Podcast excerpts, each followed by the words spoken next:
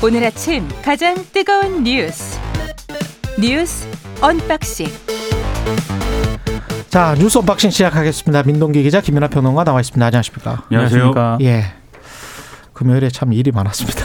네. 네. 또 아무래도 이 방송을 하다 보니 보면은 이게 꼭 의도적인 게 아니라 할지라도 음. 이제 오인을 하거나 저희가 사실 오인을 하거나 잘못된 얘기를 하는 경우가 있는데 음. 그런 경우에는 정말 청취자분들과 또 관계자분들이 음. 기탄 없이 이렇게 지적을 해주시면은 음. 또 저희가 그걸 반영해가지고 예. 사실을 정정해가지고 혼란을 바로 잡고 이런 게 또 언론의 기능이겠죠. 네. 팩트에는 뭐 겸손해줘야 되고요. 그렇습니다. 아, 네. 저도 사실은 25년 탐사보도 기자 생활하면서 한 번도 정정 보도를 안 한 게 제 유일한 자랑이었는데 하기 유일하다고 하- 예. 하긴 그렇죠. 네. 정말 죄송합니다. 이거는 뭐 daily 뉴스가 어렵네요. 예, 한 저 이런 큰 실수를 해서 죄송합니다. 아 그날 제가 뭐가 눈에 씌인 것 같습니다. 예. 죄송하고요. 다시 한번 죄송하다 말씀드리고 북한 ICBM 화성 15형 발사를 했는데 이게 지난 금요일이었습니까? 토요일이었습니까? 토요일이었죠. 지난 18일입니다. 토요일이었습니다. 예. 근데 오늘 아침에 또 동해상으로 탄도미사일 발사했다. 방금 전에 KBS 속보가 떴네요. 네. 오늘 오전 동해상으로 탄도미사일을 발사했는데요. 말씀하신 것처럼 지난 18일에 평양 순안 일대에서 북한이 동해상으로 어, 대륙간 탄도미사일을 발사했습니다. 어, 우리 합참에 따르면 고각 발사됐고요. 한 900여 킬로 비행을 한 것으로 일단 확인이 됐습니다. 어, 조- 북한 조선중앙통신이 밝힌 내용을 보면 아, 이 미사일은 ICBM 화성 15형이라고 일단 북한이 음. 공식적으로 밝힌 그런 상황입니다. 우리 합참도 즉각적으로 대응을 했는데요.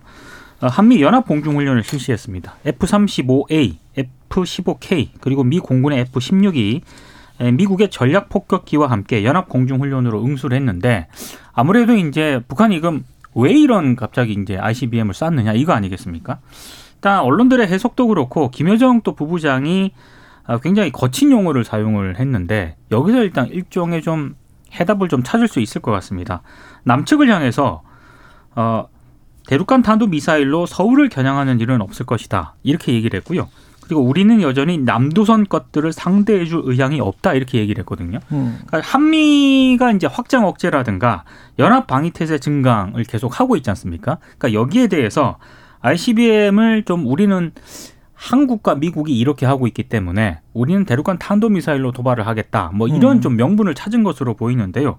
실제로 앞으로도 이제 한국과 미국 간에 여러 가지 일정들이 좀 예정이 돼 있거든요. 예. 그때마다 아마 북한의 도발이 계속 이어질 것으로 예상이 되고 있습니다. 18일에 쏜 거는 홋카이도 근처 해역으로 떨어졌더라고요. NHK가 일본- 그걸 영상을 찍었는데 예. 예, 바로 육안으로 보일 정도로 그러니까 네. 예. 일단 북한의 뭐 의도라고 하면은 지금 말씀하셨지만은 여러 가지가 있습니다. 근데 무엇보다도 가장 이제 북한 입장에서 가장 큰 의도는 ICBM에 대한 기술적인 완성의 어, 그 수준을 계속 높여가는 거겠죠. 근데 기술적인 완성이 어느 정도나 되느냐에 대해서는 지금 이걸 화성 15형을 쏜 건데 이게 어느 정도 됐느냐에 대해서는 이제 분석이 좀 갈리는 것 같습니다. 전문가들 입장에서. 그러니까 기존의 기술보다는 좀 진전이 됐다. 예를 들면 대기권 재진입이라든가 이런 것들이 어, 기존보다는 진전이 됐다. 뭐 이런 시각이 있는가 하면 그럼에도 완성됐다거나 이게 의미가 있을 정도로 진전된 건 아니다. 뭐 이런 분석도 있는 것 같아요.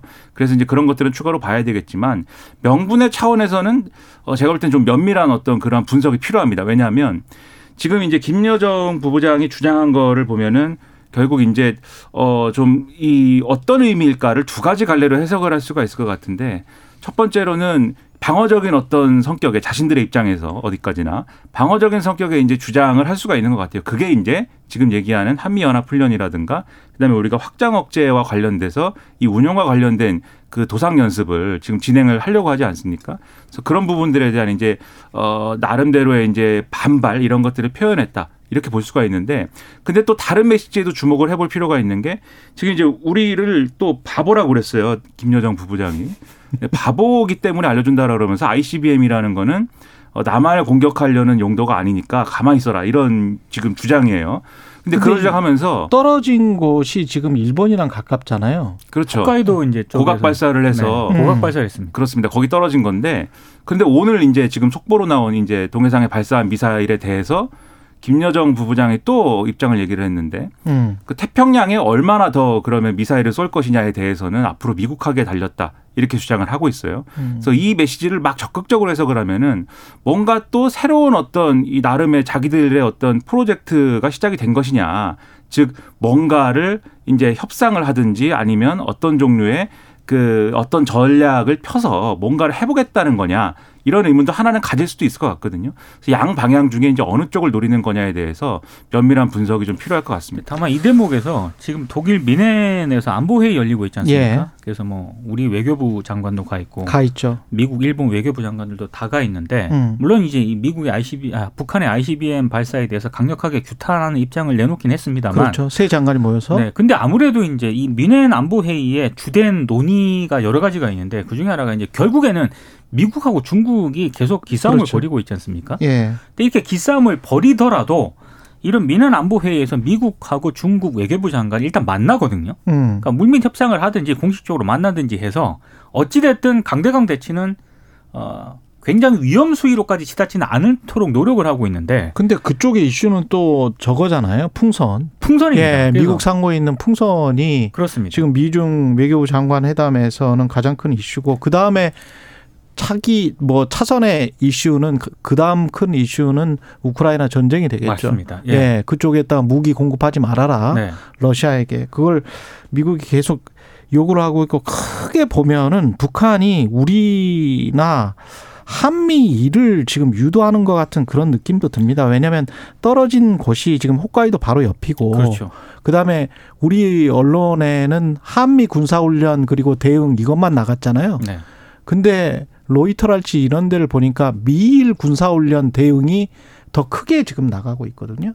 거기에도 똑같이 비원비가 지금 출격을 했고 그랬기 때문에 일본도 큰 위협을 느끼고 있고 그걸 통해서 어떻게 보면 한미일이 그냥 같은 세트로 지금 돼버리는 그런 상황이고 그렇게 되면 북한이 혹시 북중러의 세트를 의도하면서 이렇게 끌고 가는 거 아닌가 어그로로 그- 그런 생각도 좀 들고요. 북한의 의도가 뭔지는 모르겠습니다. 북중러를 의도했는지는 좀 네. 따져봐야겠지만 적어도 한미일이 군사적으로 이렇게 밀접하게 가까워지는 것에 대한 경고는 분명히 있는 것 같고 또 하나는 제가 봤을 때는 이 바이든 행정부의 외교 국방 정책이 있지 않습니까?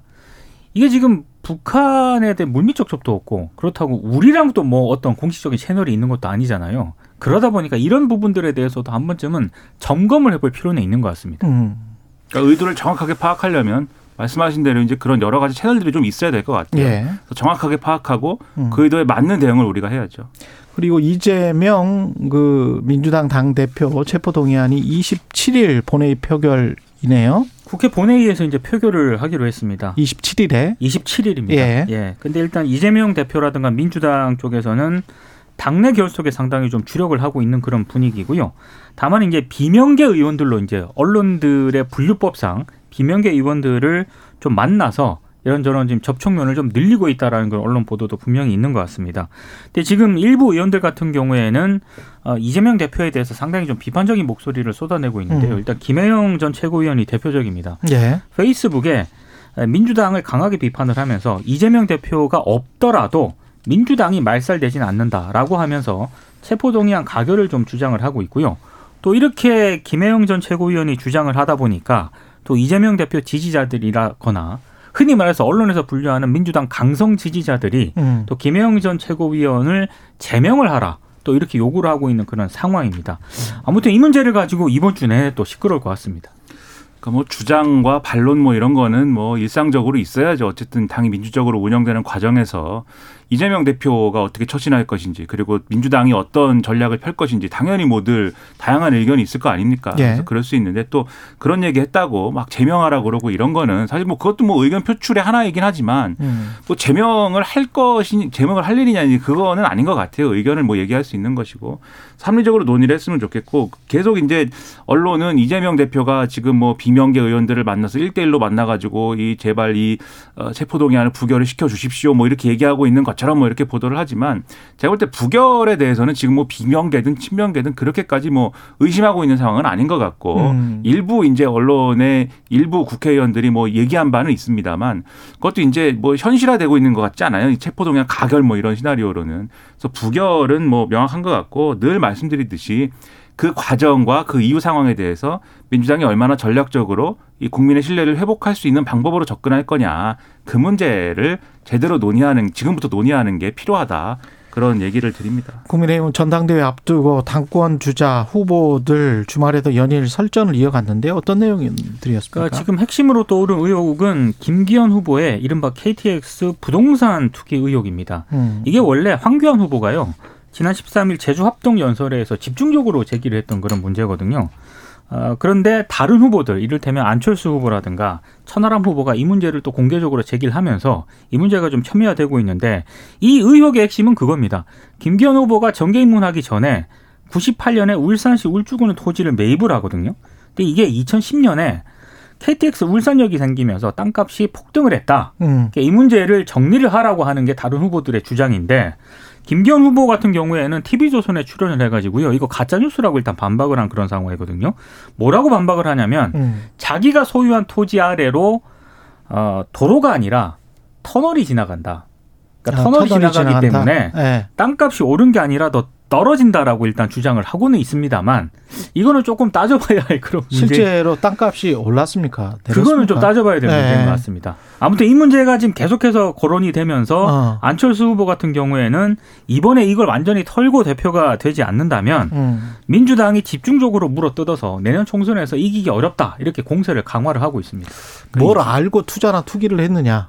그러니까 사전에 그렇죠. 그게 그게. 그게 핵심이겠죠. 네. 근데 이게 예. 좀 옛날 일이잖아요. 지금 네. 1998년에 산 땅인데, 그러니까 2010년에 KTX 울산역이 생겼다. 뭐 이런 이, 이 조건 안에서 이제 하는 얘기입니다. 근데 저는 이제 이거에 대한 뭐이 이 판단을 또 사실관계 판단을 해봐야 되겠지만 전당대회에 이게 뜨거운 쟁점이 되는 이유가 있어요. 그게 왜 그러냐면은 보통 이렇게 김기현 후보가 어쨌든 이 앞서 나가고 있는 그렇죠. 국면이지 않습니까? 네. 그러면 이 1위 후보가 굉장히 여러 면에서 공격을 받게 되는데 지금 이 국민의힘 전당대회에서는 금지된 선택지가 있는 거잖아요. 윤심 가지고 공격하면 안 되는 거잖아요. 지금 음. 윤심으로 공격할 수 있는 후보는 천하람 후보밖에 없지 않습니까? 뭐 윤심, 윤핵관. 그러니까 안철수 후보랑 이 황교안 후보는 다른 걸로 승부를 봐야 되는데 음. 그러려니고 하는데 보니까 이 좋은 소재가 하나 있는 것이죠. 그래서 이거를 지속적으로 이제 얘기를 하고 있다 이렇게 봐야 되는 거고 이게 계속 나오는 게 바로 이 전당대 구도를 보여준다 이런 측면이 있어서 상당히 흥미롭다 네, 그런 느낌이고 여기 하나 더 이제 지금 또 계속해서 이제 사그라들지 않는 쟁점이 김기현 후보의 이제 탄핵 얘기한 겁니다. 음. 그 여기에 대해서 안철수 후보 측 계속 거론하거든요. 김기현 후보가 뭐 내가 대표가 되면은 이 탄핵이 뭐 된다고 했지만은 과거에 박근혜 전 대통령 탄핵할 때 그때 탄핵 막이 동조했던 거 그렇죠. 김기현 후보 아니냐 이랬는데 또 김기현 후보가 아 그때 국민의당이 탄핵을 이 사실상 가능하게 만들었다라고 자랑하고 다닌 사람이 누구냐 안철수 후보 아니냐 이러고 있는 거예요. 그 음. 그걸 뒤집어 얘기하면은 이 탄핵 이슈에 굉장히 어 아직도 민감하게 반응할 수밖에 없는 핵심 당원 지지층의 마음에 대해서 그렇죠. 오히려 제가 볼 때는 김기현 후보가 방어적으로 이제 들고 나온 이슈에 가깝고 음. 마찬가지로 그러다 보니까 이걸 안철수 후보가 또 방어해야 되는 그런 조건에 놓였다라고 볼 수가 있는 거거든요. 그러니까 사실 이런 이슈에 대해서 국민들은 그러면 이제 여당의 전당대회가 이런 이슈들로 치러지고 있는 거에 대해서 어떻게 생각할까? 이걸 또 국민의힘 입장에서는 한번 생각을 해봐야 되는 거죠. 박싱 서두에 이게 국제 정세의 위급함을 한참 설명을 해드렸는데 예, 집권 여당의 전당대회 이슈는 아, 좀 상당히 좀 대비적인 것 같습니다. 예. 작습니다. 사실 여당도 그렇고 야당도 그렇고 이슈들이 좀 작은 이슈들이어서 어떻게 생각을 해보면 세계 정세에 비춰놓고 생각을 해보면 그런 생각이 가끔 듭니다. 오늘 당권 주자들 2차 토론회를 하는데 뭐 민생이나 경제 이야기도 좀 많이 했으면 좋겠습니다. 그래야죠. 어떤, 예, 어떤 이야기가 오갈지 좀 지켜보고요. 한일 강제 동원 관련해서는 한일 외교부 장관이 만나서 별 진척은 없는 것 같네요. 그러니까 박진 장관이 네. 이런 얘기를 했거든요. 일본 측에서 성의 있는 호응을 위한 정치적 결단이 필요하다. 음. 이게 정치적 결단이라는 이 용어가 등장을 했는데 이게 맥락을 보면은요. 지난달 30일 서울에서 한일 국장급 협의를 진행을 했고 그리고 지난 13일에는 미국 워싱턴 DC에서 외교 차관 회담을 진행을 했거든요. 근데 이번에 장관끼리 만나서 얘기를 한 거 아니겠습니까? 근데 박진 외교부 장관 얘기가 정치적 결단이 필요하다 이런 얘기를 했다는 건 음. 별 진전이 없다는 그런 얘기고 그러네. 결국에는 한일 양국의 정상이 이 문제를 풀어야 한다는 어떤 그런 메시지를 던진 게 아닌가 근데 싶습니다. 굉장히 부담스럽겠죠. 그렇죠. 한국 입장에서도 뭐 어떤 정식 사과나 뭐 이런 것들이 없이 그걸 어 그렇게 대법원에서 판결 난 거를 협, 협의나 합의를 해준다는 게 조금 국민 정서상 맞지가 않거든요 지금. 국민 정서도 예. 그렇고 이제 피해자 이 형식상으로 피해자들의 동의가 있어야 돼, 네. 이게 완벽한 어떤 해법이 되는 거지 않습니까? 음. 근데 그런 점에 있어서도 이 사과라든지 그리고 이제 가해 기업들의 실질적인 이 책임을 인정하는 차원에서의 이제 기금 조성 참여라든지 이런 게 있어야 되는데 있어야지. 예. 근데 사실 우리가 어 거의 이제 숟가락에 밥 얹어갖고 일본한테 입 근처까지 지금 갖다 줬어요. 그 사과라는 것도 특별히 새로운 얘기를 하라는 게 아니라 예. 과거 입장을 다시 한번 확인해 달라고 한 것이고 그리고 이 재단에 기금을 내는 거의 의미도 이게 책임을 인정하는 건지 여부를 따지지 않는 거지 않습니까 지금. 예. 그 거의 이제 갖다 줬는데 이거에 대해서도 일본 정부는 지금 입에 안 넣겠다고 지금 얘기를 하고 있는 거예요. 왜냐하면 예. 지금 그러니까 이 외교장관 수준에서 뭔가 진전이 있었으면은 견해차가 그래도 좁혀줬다는 얘기 반드시 그렇죠. 했을 건데 안 하지 않습니까? 왜 그러냐면은 지금 기시다 후미오 총리가 결국은 이걸 결단을 해야 방향을 잡아야 이게 진도가 이 나갈 텐데 하야시 요시마사 외상이 기시다 후미오 최측근이거든요. 그- 그래야 나갈 수가 있는데 근데 기시다 후미오 입장에서 보면은 지금 국내 여러 가지 문제 때문에 지지율이 지금 바닥을 깁니다.